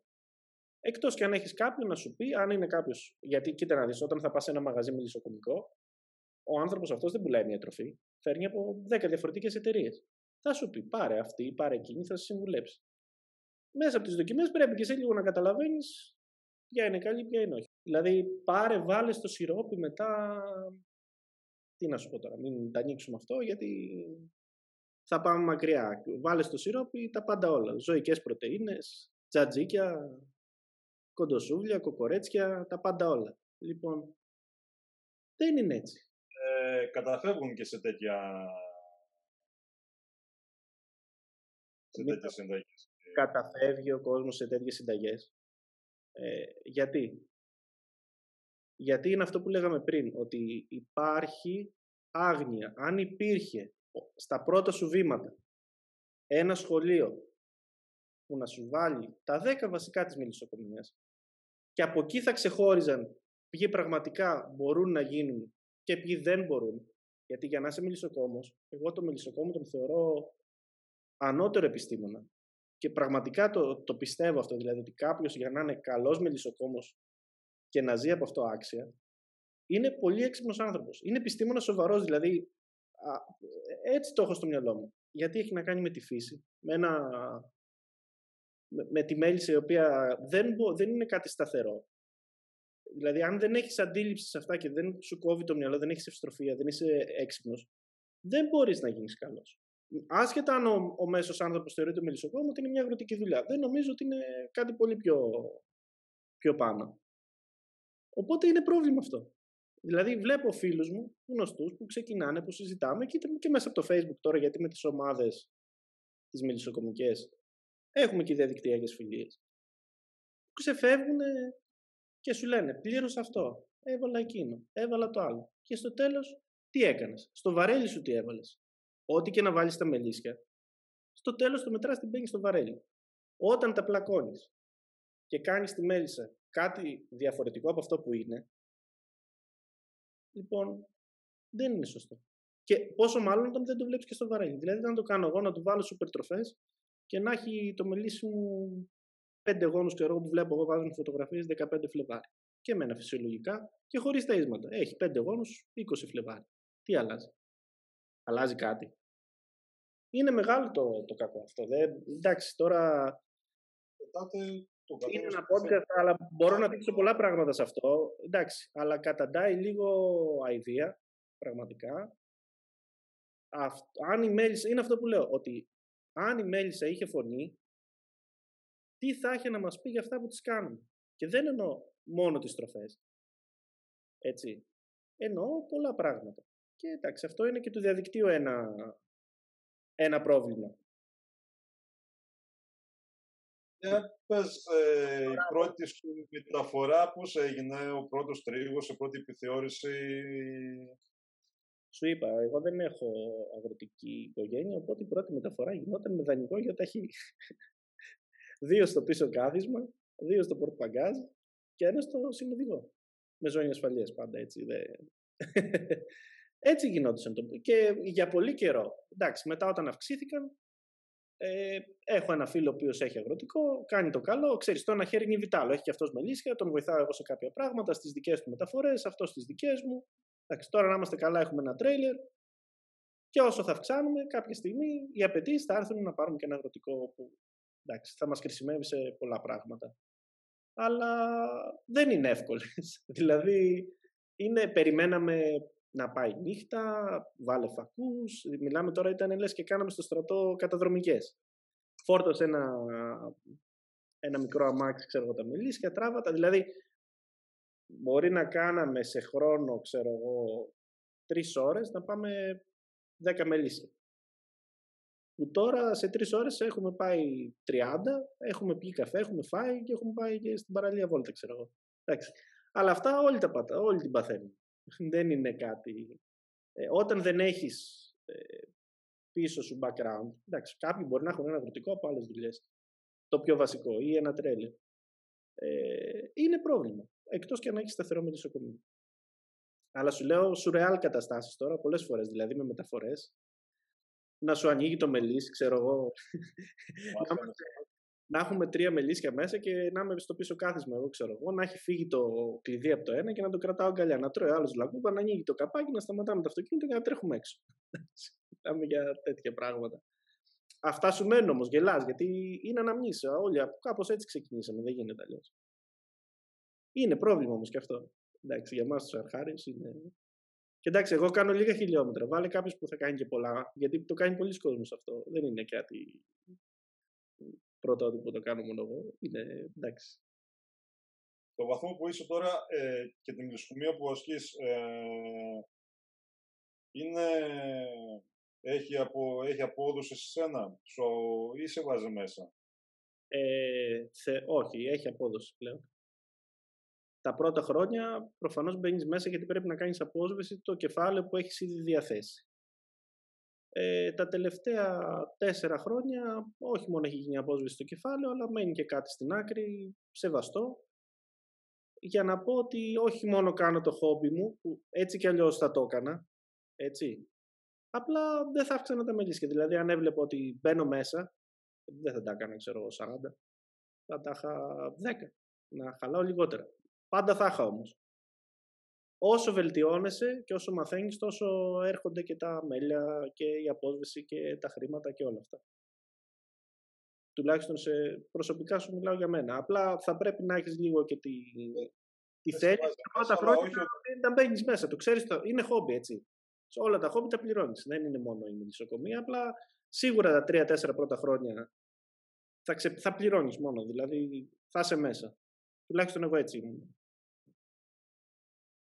Θα μπορούσε κάποιος εύκολα να γυρίσει όπως είσαι τώρα και να πει ότι μπορώ να ζήσω καθαρά από την νοσοκομεία? Ε, Όχι. No, δεν νομίζω. Να ζήσεις με τον τρόπο που το κάνω εγώ? Όχι. Σίγουρα όχι. Δεν ζεις. Προφανώς. Όχι. Να, να, να σταματήσεις τη δουλειά σου. Λογικά δεν ξέρω εγώ. Να αυξήσεις παραπάνω τα μελίσια σου. Ε, σε αυτό το βάθμο μιλάω. Κοίτα να δεις. Ε, νομίζω ότι οι εποχές δεν είναι τόσο ευνοϊκές για νέους μελισσοκόμους. Δηλαδή, βλέπουμε τώρα έχει βγει και ένα νέο πρόγραμμα νέων αγροτών. Ξέρω. Θα μπορούσε να μπουν πολλοί νέοι μελισσοκόμοι. Ζητά εκατόν ενενήντα μελίσσια. Αυτός που θα πάρει εκατόν ενενήντα μελίσσια, αν δεν έχει, ξέρω, και αν δεν έχει χειριστεί ποτέ τέτοιο μελισσοκομείο, θα τα χάσει. Δηλαδή, δεν είναι εύκολο. Ας πούμε ότι θες διακόσια πενήντα μελίσσια σου, λέω ένα μέσο αριθμό, για να ζεις την οικογένειά σου. Θα πρέπει να ξέρεις να τα διαχειρίζεσαι. Δεν είναι, τέσσερα, δεν είναι διακόσια πενήντα κουτιά που πας και βγάζουν πενήντα ευρώ. Δεν είναι εύκολο, όχι. Δεν είναι εύκολο.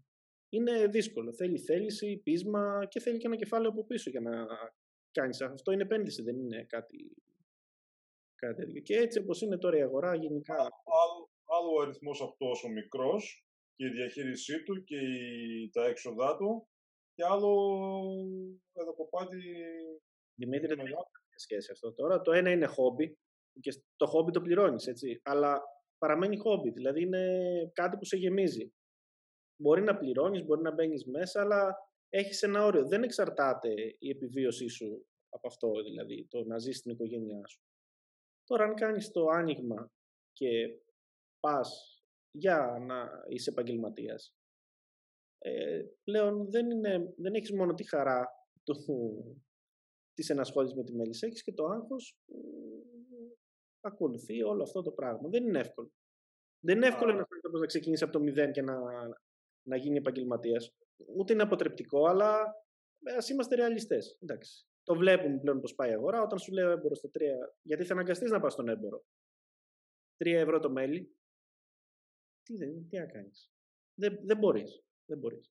Εντάξει. Μπορεί κάποιος να το έχει θέληση, να πει ότι κουράζομαι από κάποια άλλη αγροτική δουλειά, θα ασχοληθώ με αυτό, ναι, εκεί θα σου πω ναι. Αλλά κάποιος να παρατήσει μια δουλειά, εκτός, εντάξει, και εγώ μπορώ να σου πω ότι δεν αντέχω άλλο στην πόλη και φεύγω, αλλά δεν είναι εύκολο. Νομίζω ότι τα πρώτα χρόνια θα ζοριστείς και με κίνδυνο να χάσεις και την επένδυσή σου. Ε, τώρα δεν ξέρω, κάτι θα καλύψουμε ακόμα. Ε, βασικά, γενικά το μεγαλύτερο πρόβλημα που συνάντησες στην πορεία, η, στα διαδρομία σου, δεν ξέρω, κάποια προβλήματα που αντιμετώπισες που δεν λύθηκαν εύκολα, δεν ξέρω. Πρόβλημα. Κάτι στο... Κοίτα να δεις. Προβλήματα εμείς νέοι έχουμε πολλά. Πρώτα απ' όλα, το μέγιστο πρόβλημα είναι ότι δεν έχουμε γνώση πάνω σε αυτό. Δηλαδή, πάμε στα τυφλά. Αν μπορείς να βρεις κάποιον να σε καθοδηγήσει, ακόμα και το πώς θα βάλεις τα, τα πλαίσια μέσα στο μελίσι, πώς θα δώσεις έναν όροφο, όλα αυτά. Ε, είναι βασικά. Δηλαδή, αυτό είναι το βασικό πρόβλημα. Ότι ξεκινάμε, είμαστε τυφλοί τελείως. Δεν ξέρουμε που πατάμε. Και αντίληψη να έχεις, σου λέω εγώ, ας μην πω για μένα, που δεν ξέρω αν είχα αντίληψη. Ας πούμε, κάποιος που είχε αντίληψη σε αυτό. Ε, δεν είναι εύκολο. Δεν είναι εύκολο. Δηλαδή, θέλει κόπο περισσότερο, θεωρώ, από έναν επαγγελματία που θα πει στο παιδί του συνέχισε το. Καμία σχέση. Ε, εκείνος θα κοπιάσει, αλλά θα έχει από πίσω μια καθοδήγηση. Εμείς θα κοπιάσουμε και ξέρει ότι βαδίζει σε έναν δρόμο. Εμείς πάμε σε έναν δρόμο και δεν ξέρουμε πού πάμε. Είναι τελείως διαφορετικό. Είναι αυτό που σου λέγα. Τα χρήματα που, που χάνουν. Όταν έχεις πάρα πολλές ιδέες και απόψεις από το διαδίκτυο, που άμα δεν βαριέσαι, μπαίνεις μέσα και θα διαβάσεις δέκα διαφορετικά πράγματα, είτε για την νομή, είτε για τις ζυγαριές που τι τρέχει, τι δίνει, τι δεν κάνει. Εντάξει, θα μου πεις τώρα. Πάρε αμάξι και πήγαινε εκεί. Αλλά και αυτό που λες, ότι αν δεν έχεις και αντίληψη. Κοίτα να δεις, ένας αρχάριος δεν ξέρεις πόσα χρήματα είναι διατεθειμένος να διαθέσει για να έχει ζυγαριά, για να έχει την ώρα να πάει να. Γιατί προφανώς το κάνεις σαν ενασχόληση δεύτερη, τρίτη, ξέρω εγώ, σαν χόμπι, σαν οτιδήποτε. Να πάει να ασχοληθεί όπως ένας επαγγελματίας. Πρώτον. Δεύτερον, έθιξες σε ένα θέμα το ίντερνετ. Στο ίντερνετ βλέπω ότι όλοι είμαστε γνώστες. Είτε ένα μελίσι έχεις με ένα μήνα εμπειρία, είτε χίλια μελίσια και πενήντα χρόνια πίσω σου οικογενειακή ιστορία. Δεν είναι το ίδιο. Και δυστυχώς, στο, και στο λέω σαν τομέα, είναι το κύριο επάγγελμά μου. Ε, δυστυχώς το ίντερνετ, για κάθε δύο καλά που θα διαβάσεις, ε, έχει δέκα λάθη. Το πρόβλημα με εμάς τους νέους είναι ότι διαβάζουμε δώδεκα πράγματα και δεν μπορούμε να, να φιλτράρουμε. Γι' αυτό πρέπει να, να διαβάζουμε, να διαβάζουμε, να διαβάζουμε, να διαβάζουμε και να διαβάζουμε βιβλία. Από εκεί ξεκινάμε. Το, Ποιο είναι το κακό, όταν τα δύο καλά πράγματα είναι αυτά που λένε ότι πρέπει να γίνει έτσι, ότι πρέπει να του σηκώσει την εμμεγίση, ότι πρέπει να τα μετακομίσει, ότι πρέπει να κάνεις αυτό. Τα δώδεκα λάθη είναι ότι σου λέει πήγαινε, βάλε αυτό ή κάνει εκείνο και είσαι μια χαρά. Μεταφοράς, οπότε... Όχι, εντάξει, δεν γίνεται. Δεν γίνεται. Η μέλη σε θέλει γύρι και μένει. Αυτό. Νομές θέλει. Έτσι, αλλά είναι πρόβλημα.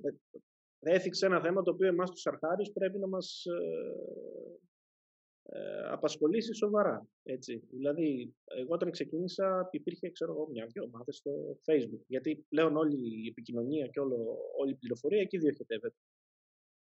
Τώρα έχουμε γεμίσει όλοι οι ομάδες. Αν εξαιρέσω τους δασκάλους που ήταν κάτι το οποίο ήταν καινοτόμο για το δεκαέξι δεκαεπτά που έγιναν και πραγματικά υπήρχε ένα φίλτρο ακόμα και από την ίδια την ομάδα, νομίζω μετά ότι χάθηκε η μπάλα. Έτσι. Δηλαδή, μπαίνει ο καθένας και γράφει ό,τι θέλει και δυστυχώς μπαίνουν οι νέοι και συμπεριλαμβανομένοι και εμένα. Έτσι. Εντάξει.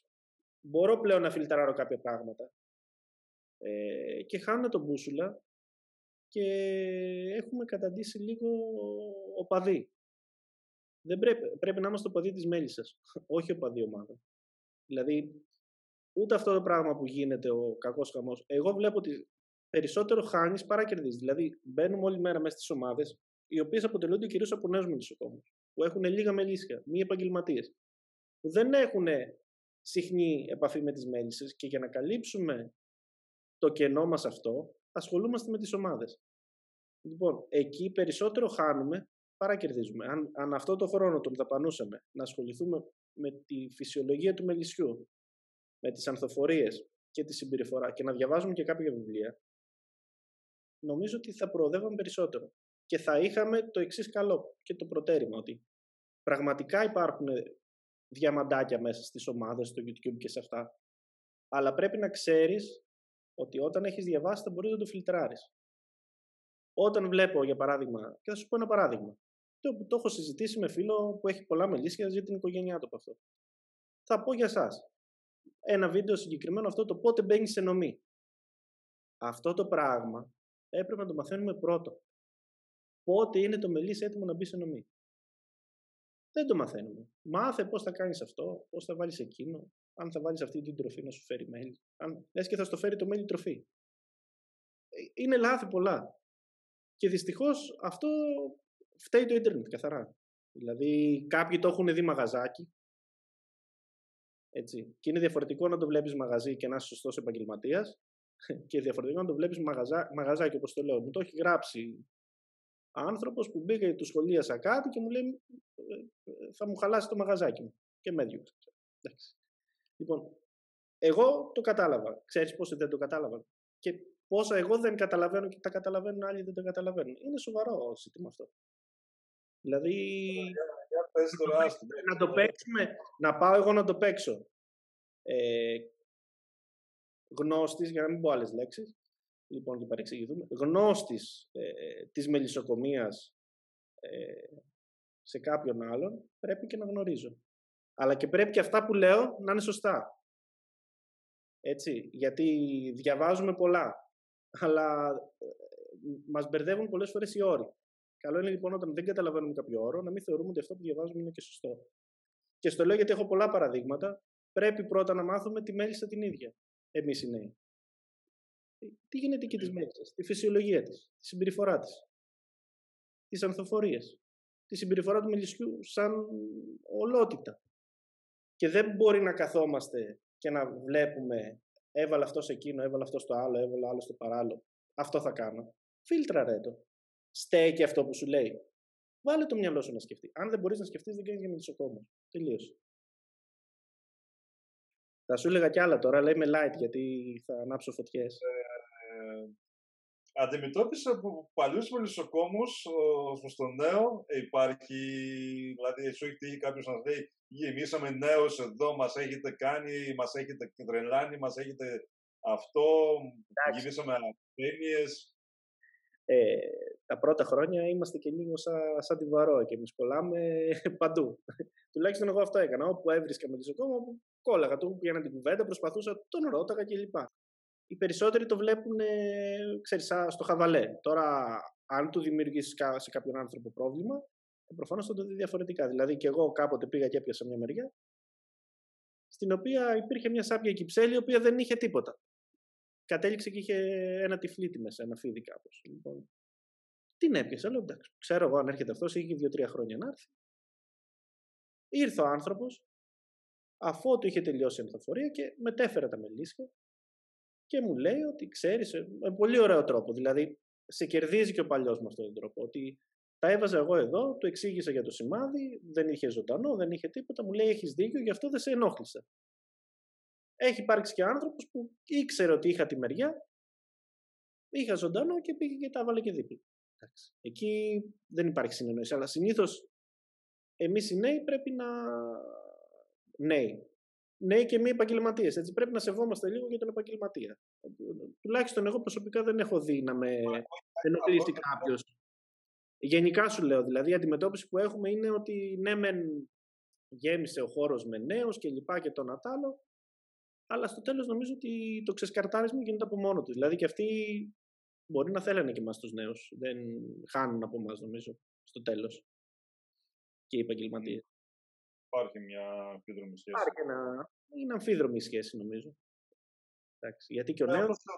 Τώρα περιέγραψες κάποιες καταστάσεις προσωπικού, αλλά ρώτησα αν ε, αυτά που ακούγονται γενικά ως προς τους νέους, ότι δημιουργείται πρόβλημα στο κλάδο, δηλαδή τι έρχεται, τι έρχεται συστατικά στα αυτιά. Ότι... Ε, ακούγεται και αυτό, ναι, γιατί όταν ένας κλάδος έχει ένα συγκεκριμένο αριθμό μελισσοκόμων, ένα συγκεκριμένο τρόπο διάθεσης του μελιού, τονάζ κλπ, όταν θα μπει και ο νέος, προφανώς αυτή η πίτα αρχίζει και τα κομμάτια μικραίνουν.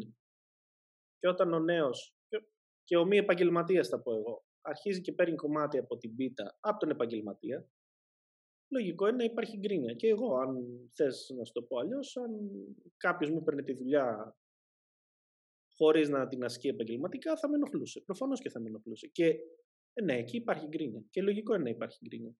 Έτσι. Λογικό πάλι ακούω όταν δημιουργούν προβλήματα οι νέοι. Προβλήματα δηλαδή μπορεί να μην κάνουν θεραπείες, μπορεί να πιάνουν μέρη τα οποία δεν είναι για αυτούς. Δηλαδή δεν μπορεί εγώ να πάω να πιάσω ένα, μελί, ένα μέρος. Σαν να, νέο. Ναι. Σαν νέο, με τριάντα μελίσια που χωράει πεντακόσια και να το παίζω σε σένα που θα έρθεις και καίγεσαι. Γιατί εγώ δεν καίγομαι. Να στο παίζω και κάποιος. Ναι, εκεί υπάρχουν προβλήματα. Εκεί υπάρχουν προβλήματα. Θέλουν λύση. Και ναι, εκεί όντως οι παλιοί στραβώνουν και έχουν δίκιο. Αλλά νομίζω ότι πρέπει να υπάρχει μια μέση λύση σε, σε όλο αυτό. Δηλαδή και εμείς να σεβόμαστε τους παλιούς, γιατί βρίσκονται σε ένα χώρο και δίνουν σε ένα χώρο που εμείς δεν δίνουμε. Και εννοώ εισφορές και λοιπά ή ό,τι άλλο. Δηλαδή και αυτοί να σέβονται εμάς, γιατί και αυτοί κάπως έτσι πρέπει να ξεκινήσανε. Ή, αν δεν ξεκινήσανε, να σεβαστούν και εμάς που ξεκινάμε, ξέρω. Αλλά εντάξει, ναι, υπά... αυτό το πρόβλημα υπάρχει γενικά. Θα σε σεβαστούμε, να σε σεβαστούμε. Να με σεβαστείτε, φυσικά. Θεραπείες. Γι' αυτός και σας δηλάζω, έτσι, για να με σεβαστείτε. Θεραπείες. Εσύ ξέρω ότι κάνεις και συγκεκριμένα σκευάσματα. Ε, δεν θα πούμε ονόματα, αλλά το πρόβλημα της θεραπείας, ειδικά σε εμάς, είναι τεράστιο. Τεράστιο, πραγματικά, δηλαδή. Το ξέρω, με αυτό που είπα, τι... Λοιπόν, είναι θεραπείες. Χαμός. Θα σου πω εγώ προσωπικά και το βλέπω και από πολλοί κόσμο. Είναι δύο, τα δύο άκρα. Ή θα ξεκινήσει και δεν θα κάνει θεραπεία, όπως ξεκίνησα εγώ και δεν έκανα θεραπεία. Και ρώταγα παλιούς και λέω, μα εγώ δεν κάνω και οι μελισσές μου είναι και τέλειες, μεγάλες, χοντρές. Βάζουν μέλια και αφήνω τα μέλια και κάνω και ράνω. Τον πρώτο χρόνο. Το δεύτερο που ψάχνα τα μελίσια, ψάχτηκα για θεραπείες. Λοιπόν, και είναι και οι μελισσοκόμοι που ξεκινάνε τελείως ανάποδα. Που τα πλακώνεις στις θεραπείες, όπως έλεγες και εσύ στην αρχή. Αυτό είναι ένα πολύ μεγάλο πρόβλημα. Οι θεραπείες στους νέους μελισσοκόμους. Ναι, εγώ κάνω και εγκεκριμένα και θεωρώ ότι κάνω μόνο πράγματα που μπορώ να, να διαχειριστώ. Και δεν θέλω να πάω σε άλλα μονοπάτια. Αλλά ακόμα και σε αυτό, ο νέος θα πρέπει να, να ξεκινάει από κάποιες βάσεις. Δηλαδή... έχεις, έχεις ε, ε, ιστορίες, δηλαδή, λογικά θα, δεν είσαι μόνος σου, έχεις και παιδιά. Έχεις σε κύκλο πλέον, οι οποίοι είναι πολύ νέοι, έτσι. Είναι πολύ νέοι, ναι, έχω ιστορίες. Εγώ έχω τύχει να, να ακούσω στις ε, ομάδες, ε, παιδιά νέα που ξεκίνησαν, ε, λέει, έχουμε δει θεραπείες με άχνη. Όλη τη χρονιά με άχνη. Καλά, έχω δει θεραπεία, άχνη με ασουντών και την άλλη μέρα να παίρνουμε το μελίσι, πώς θα το πω, βανίλια. Ήταν όλες οι μέλισσες, είχε πέσει η υγρασία το βράδυ, ήταν και το κολλήσανε, πάει το μελίσι. Ασουντόλ τώρα, το ασουντόλ, ξέρω ποια δεκαετία του ενενήντα το χρησιμοποιούσαν και δούλευε. Δηλαδή, λίγο, αν δεν ξέρεις, πραγματικά, πάρε ένα τηλέφωνο στο Α Π Θ και ρώτα, τι να κάνω. Θα σου πούνε, θα στα ανοίξουν τα μάτια. Αν δεν ξέρεις, καλύτερα να πληρώσεις ένα εγκεκριμένο φάρμακο που θα δουλέψει. Θα στο κρατήσει το μελίσι. Παρά να πάει να κάνεις το χημικό ή να ακούσεις το κάθε, σε εισαγωγικά, χημικό σε, σε ομάδες και εκτός. Έτσι. Είναι... Θέλω να πω ότι υπάρχουν πολλοί νέοι παιδιά, οποία ερχόμενοι στον στο χώρο αυτό, λέει, εμείς θα είμαστε, μπορεί να μην κάνει βιολογική, αλλά θέλουν να δείξουν την οτροπία της, της οικολογικής μελισσοκομείας. Φυσικό, και... Θέλω να είμαι φυσικός, οικολογικός μελισσοκόμος, δηλαδή να μην επεμβαίνω στη μέλισσα. Δυστυχώς η μέλισσα από το ογδόντα δύο, το εβδομήντα οκτώ, πότε ήρθε στην Ελλάδα το Βαρόα, δεν μπορείς να το διαχειριστείς έτσι. Και καλό είναι οι νέοι να προσέχουμε το προϊόν που δίνουμε, γιατί ο επαγγελματίας ελέγχεται. Όπως ελέγχεται, ελέγχεται. Εμείς δεν υπάρχει κάποιος έλεγχος. Λοιπόν, και όταν δεν υπάρχει γνώση, υπάρχει πρόβλημα. Δηλαδή, τι κάνεις. Πας στα εγκεκριμένα, διαβάζεις, εξελίσσεσαι, μελετάς. Πας στην άχνη, πας στα αιθέρια έλαια. Ε, δεν ξέρω εγώ, πας και... Μπορείς, μπορείς να πας σε πολλά τέτοια, αλλά το μελίσι μαρτυράει από μόνο του τι, τι του κάνουν αυτά. Δηλαδή, όταν... Τώρα τι να σου πω για τις θεραπείες. Εντάξει, και εγώ έχω κάνει, για παράδειγμα, δούλεψα ταινίσου Ξαλικού, μόλις είχε γίνει ο χαμός από τα Γιάννενα, Φλεβάρι-Μάρτι. Αν θες να μου πεις, δεν θα ξανακάνω ποτέ Φλεβάρι-Μάρτι, αλλά θα ξανακάνω ταινίσου Ξαλικού όταν πρέπει, όταν δουλεύουν. Πρέπει και εμείς να πειραματιζόμαστε. Μη θέλουμε πάντα μας σημαίνει τροφή. Όταν βλέπεις όμως ότι το μελίσι σου έχει πρόβλημα, θα πας σε κάτι εγκεκριμένο. Δεν γίνεται να κάνεις αλλιώς. Έχει, δεν έχει κόστος, ο καθένας θα το κρίνει αυτό. Έχει κόστος, δηλαδή, να πάρεις μια ταινία, ξέρω εγώ, χ, και να έχει, ξέρω, δύο ευρώ η ταινία, συγκριτικά με κάτι άλλο που μπορεί να ήταν πιο φθηνό. Αλλά αν χάσεις το μελίσι σου, τελικά το κόστος αυτό πόσο ήταν. Κατάλαβες. Ή αν δεν μπεις στην παραγωγή σου ή οτιδήποτε. Νομίζω ότι εντάξει. Πρέπει να προσέχουμε και εντάξει, εμείς είναι ίσως και από υπερβολική, από υπέρμετρο ενθουσιασμό, μπορεί να κάνουμε και παραπάνω θεραπείες, μπορεί να κάνουμε και λάθος θεραπείες. Γι' αυτό όλα αυτά πρέπει να μπουν σε κάποια βάση. Δηλαδή, εντάξει, είναι πρόβλημα. Πρό, πρόβλημα στο λέω, δηλαδή, το έχω πει δέκα φορές δηλαδή, αλλά ε, με παιδιά που μιλάω, δεν ξέρουν που πάνε τα τέσσερα. Δηλαδή, θα διαβάσουν μια συνταγή στο ίντερνετ, θα πάνε να την κάνουν. Θα διαβάσουν ένα φάρμακο που δούλευε πριν δέκα χρόνια και άφηνε κατάλοιπο μέσα στο κερί και στο μέλι δύο χρόνια, θα πάνε να το βάλουν. Και αυτό το μέλι θα το φάνε οι ίδιοι. Δεν γίνεται έτσι. Δεν γίνεται έτσι. Πάρε ένα τηλέφωνο, σου είπε στο Α Π Θ, πάρε ένα σοβαρό μελισσοκόμο. Τι να σου πω τώρα, δεν ξέρω τι να σου πω. Είναι ένα χάος αυτό. Κατά τη γνώμη σου, με τα προβλήματα που, το, που αντιμετωπίζετε εσείς πιο παλιά σαν νέοι και τώρα που τα νέα παιδιά που έρχονται, ε, τι θα μπορούσε να βελτιωθεί μέσα στο κλάδο, πώς θα μπορούσε να γίνει κάπως καλύτερα τα πράγματα, μια κάποια σοβαρή ομάδα ενεχόμενη στο διαδίκτυο, περισσότερα σεμινάρια, οι σύλλογοι πιο δραστήριοι, που ειστηρούμε, εσύ ψάχνεις και πάρα πολύ και στο εξωτερικό. Εντάξει, εγώ διαβάζω βιβλία απ' έξω, είμαι συνδρομητής σε περιοδικά και αμερικάνικα και όχι μόνο. Ε, τώρα τι να σου πω, είναι, είναι ζήτημα αυτό. Δηλαδή, θέλει δουλειά. Θέλει δουλειά από όλους μας. Δηλαδή, αν εγώ που είμαι νέος δεν απαιτήσω καταρχάς από το σύλλογό μου κάτι περισσότερο, δεν πρόκειται ποτέ να μου το προσφέρει. Οι σύλλογοι περισσότεροι Από ό,τι διαπιστώνω δηλαδή, ήταν ενεργοί. Οι όσοι δουλεύουν ξεχωρίζουν σαν τη μύγα μέσα στο γάλα. Δηλαδή θα κάνει ο δικός μου σύλλογος τρεις ημερίδες και κάποιοι άλλοι δεν θα κάνουν καθόλου. Ε, θα φανεί αυτό. Το θέμα είναι ότι θα φανεί σε μένα. Δεν θα φανεί στο, στο γείτονα με ακόμα, στο δίπλανο μου, στον παραδίπλα. Είναι πρόβλημα αυτό. Δηλαδή, εντάξει, είναι, είναι σοβαρό. Είναι σοβαρό και βλέπεις ότι στο εξωτερικό υπάρχει τελείως ε, άλλη δομή. Και ξεκινάει αυτό από το διαχωρισμό του, του μελισσοκόμου σε επαγγελματία και ερασιτέχνη. Στο πόσα μελίσια μπορεί να κρατήσει, στο πώς θα ελεγχθεί από τις αρχές, στο τι θεραπείες θα κάνει, στο τι σχολεία θα κάνει. Δηλαδή στην Αγγλία πας και δίνεις πιστοποίηση, για παράδειγμα. Κατάλαβες. Εδώ δεν υπάρχει αυτό. Εδώ είμαστε ένα ξέφραγο αμπέλι. Θεωρούμε, μπαίνοντας σε αυτό το ξέφραγο αμπέλι, ότι και εμείς θα είμαστε μια χαρά. Αλλά εν τέλει, αυτό πρέπει να αλλάξει κάποια στιγμή. Να υπάρχουν κανόνες, αλλά κανόνες μπορεί να υπάρχουν και να μην, να μην εφαρμόζονται. Για να είμαστε και εμείς κερδισμένοι. Και εμείς και εσείς και όλοι. Γενικά η μελισσοκομεία. Δεν νομίζω ότι υπάρχει δηλαδή εμείς και εσείς. Κοινός παράγοντας όλους μας είναι η μέλισσα. Και εσύ την αγαπάς και εγώ την αγαπάω. Εσύ μπόρεσες και το έκανες επάγγελμα. Πολύ θα το ήθελα και εγώ γιατί με γεμίζει. Ε, η Ελλάδα είναι πολύ πίσω σε όλο αυτό το κομμάτι. Δεν εννοώ με τις προηγμένες χώρες μελισσοκομικά, βλέπε Νέα Ζηλανδία, ξέρω εγώ, ή κάτι τέτοιο. Αλλά και με ευρωπαϊκές χώρες που θεωρούμε εμείς ότι είναι ποδέστερες. Ε, δεν είναι έτσι. Δεν υπάρχει οργάνωση καμία. Αν υπήρχε αυτή η οργάνωση και οι επαγγελματίες θα ήσασταν ευχαριστημένοι και εμείς θα ήμασταν μια χαρά και όλα καλά θα γινόντουσαν. Και δεν θα είχε τόσο προβλήματα ο χώρος και ο κλάδος. Νομίζω εγώ καλύφθηκα πάνω κάτω στην κουβέντα. Δεν ξέρω αν έχω παραλείψει κάτι, αυτά που ήθελα να πω εγώ μαζί σου. Ναι. Αν θες πλήρωσε, αν κάτι που παραλείψαμε και δεν έχουμε πει και δεν ξέρω.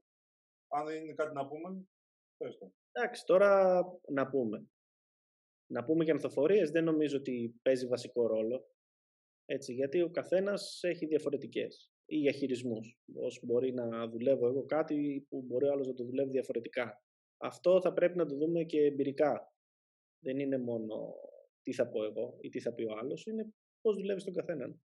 Εγώ περισσότερο σαν μηχανικός πληροφορικής θα ήθελα να σταθώ στο κομμάτι του διαδικτύου που νομίζω το αναλύσαμε, αλλά νομίζω ότι πλέον αποτελεί και το σοβαρότερο πρόβλημα σε εμάς τους νέους μελισσοκόμους. Είναι το YouTube και το Facebook. Λιγότερο τα blogs, νομίζω ότι αυτά έχουν περιθωριο, περιθωριοποιηθεί πλέον.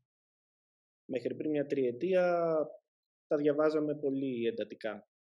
Τώρα νομίζω ότι εντάξει, γιατί κάποια έχουν καταντήσει καρικατούρες, γελία, δεν είναι καν μελισσοκομικά blogs. Είναι κάποια που είναι διαμαντάκια. Αλλά φτάνουμε στο κομμάτι YouTube, Facebook και εκεί χάνουμε την μπάλα. Χάνει η μάνα το παιδί και το παιδί τη μάνα.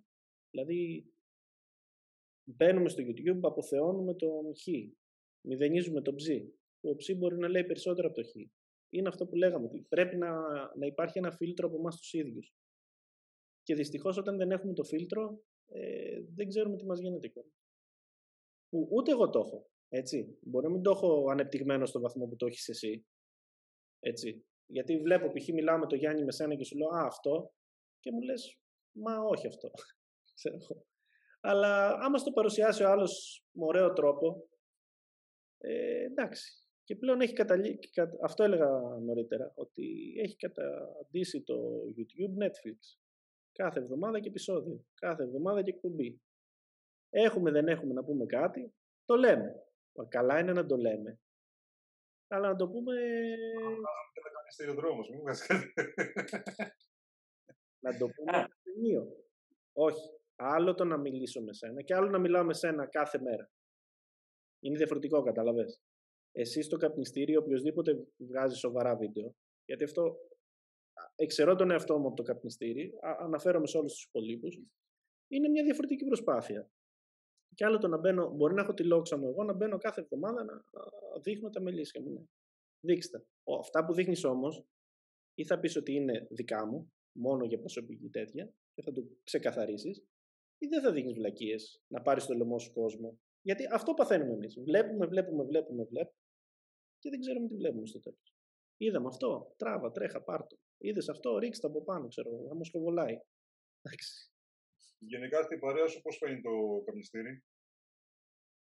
Ε, ωραίο, είναι κάτι διαφορετικό. Και βολεύει γιατί το ακούς και στο αυτοκίνητό σου, ξέρω εγώ. Μπορεί να πηγαίνεις ένα ταξίδι μια βόλτα, το βάζεις στο podcast και δουλεύει μια χαρά. Εντάξει. Και στο YouTube βέβαια είναι... Το, το περιμένουμε γιατί τουλάχιστον τα πρώτα επεισόδια ήταν κάτι διαφορετικό. Εντάξει, ο Μπουσιάρης είναι ο Μπουσιάρης, ξέρω εγώ. Είναι μια κατηγορία μόνος του. Είναι τρομερός. Αλλά και ο Αλέξης και ο άλλος ο κύριος με το Βασιλικό Πολτό είπανε πράγματα, ειδικά με το Βασιλικό Πολτό, που ποιος τα ξανά έχει ακούσει αυτά. Ειλικρινά στο λέω τώρα. Δεν το λέω για να περιευτολογήσω για εσάς, εκ μέρους σας. Αλλά δεν έχουν ακουστεί νομίζω τόσο αναλυτικά. Και εντάξει, μετά πάμε και στο Σωτήρι το Γελαδάρι, που δεν μίλησε σε κυψελάς, έμπορος. Μίλησε σαν ο Σωτήρης, ο κατασκευαστής των κυψελών. Μας, μας είπε κάποια πράγματα πολύ σωστά. Που αν εγώ τα είχα όταν ξεκινούσα για τις κυψέλες, θα είχα γλιτώσει, θα είχα κάνει μια παράκαμψη. Θα είχα γλιτώσει κόπο, χρόνο, χρήμα. Είναι απλά τα πράγματα. Εντάξει, εμένα μου αρέσει το καπνιστήρι προσωπικά, γι' αυτό και αποφάσισα να εκτεθώ στο καπνιστήρι. Δεν το έχω ξανακάνει αυτό, είναι η πρώτη φορά. Και ελπίζω να συνεχίσετε και να βρείτε και καλύτερους από μένα.